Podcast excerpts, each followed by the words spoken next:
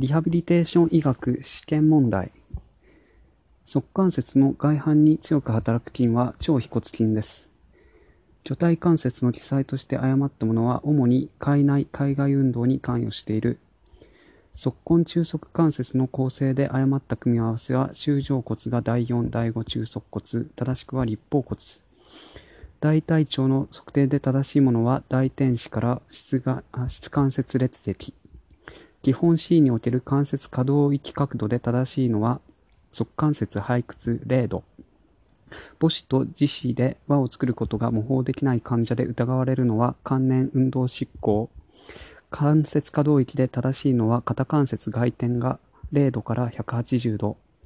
体重60キロの人の左母子球部にかかる荷重量は 7.5kg。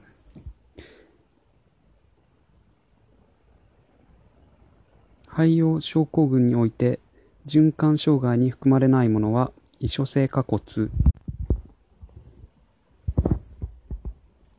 運動性失語に関する記載は発話は非流暢的で自分の考えをうまく言語で表現できない。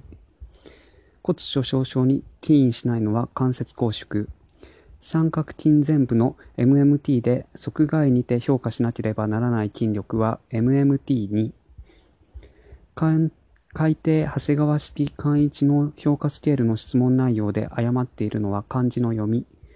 次の性格検査のうち、東映法はロールシャッハテスト。健常者の歩行における1分間の歩行ケイデンスで正しいものは110歩。異常歩行とその原因疾患との組み合わせで正しいのは小刻み歩行がパーキンソン病。歩行サイクルにおいて股関節がまた伸展が最大となるのはつま先離れ。ICF における最終的な目標は次のうち社会参加。ノーマライゼーションに関する記載は全ての人が同様な生活パターンで共に暮らすことができる。活動の説明として正しいものは課題や行動の個人による遂行のことである。日常生活動作として適切でないのは炊事。左肩麻痺患者に指導する杖歩行パターンは右杖左下肢が右下肢。